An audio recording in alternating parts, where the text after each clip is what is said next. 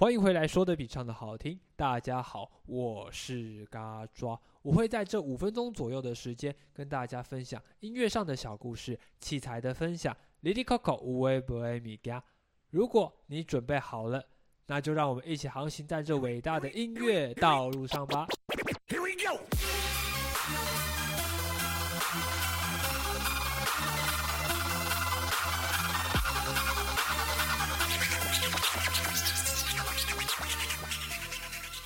一九九四年的四月五号，一声无情的枪响带走了一位才华洋溢的摇滚乐手。他的歌曲，他的乐团，在九零年代引领着摇滚乐的风潮。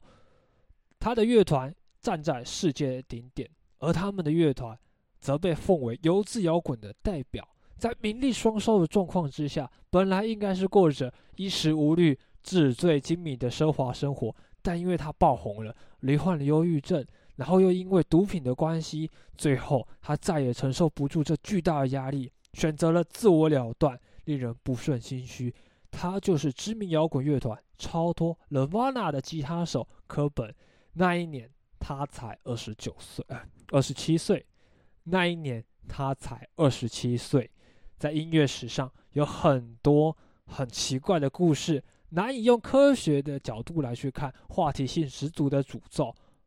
话题性十足的诅咒：优秀的乐手将活不过二十七岁。在这大众文化中，又有个响亮的名称，称为“二十七俱乐部”，听起来非常的奇幻。毕竟，这个听起来十分的荒诞。毕竟，不是每一个摇滚乐手都在二十七岁失去性命。但是，翻开这半世纪以来的摇滚乐史，一一点清名单上的人名，这个诅咒却是历历在目，似乎就非空穴来风。二十七岁死亡俱乐部的，在二十七岁俱乐部里面，很多人，但是其中五位特别受到关注，他们是当代不可一世的知名乐手，在这音乐界拥有崇高的地位，但是却又在二十七岁这一年纷纷陨落。首先，我们要讲讲的是 Jimmy Hendrix。如果有在听我频道的观众，我们有曾经讲过，是 Jimmy Hendrix 死于一九七零年代，因为吸毒过量窒息而死亡。在他死后的十六天，另外一位传奇的摇滚蓝调女生叫做贾普林，也是因为吸食过量海洛因而去世。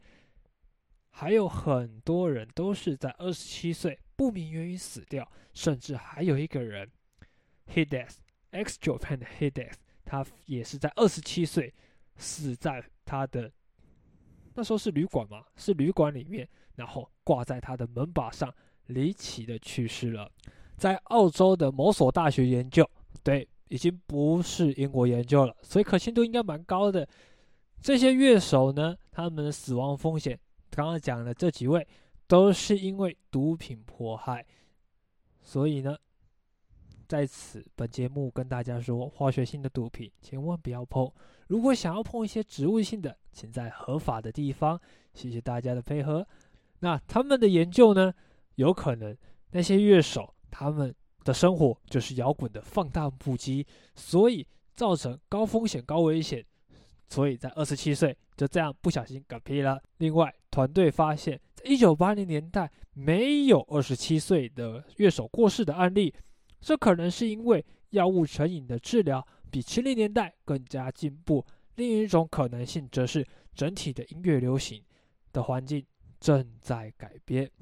最后，我要跟大家说，二十七岁的诅咒其实就是一个大家口耳相传、说来好听的一些小故事。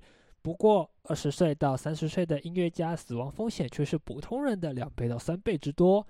在此，大家玩音乐还是要注意自己的身体哟，不要一直酗酒。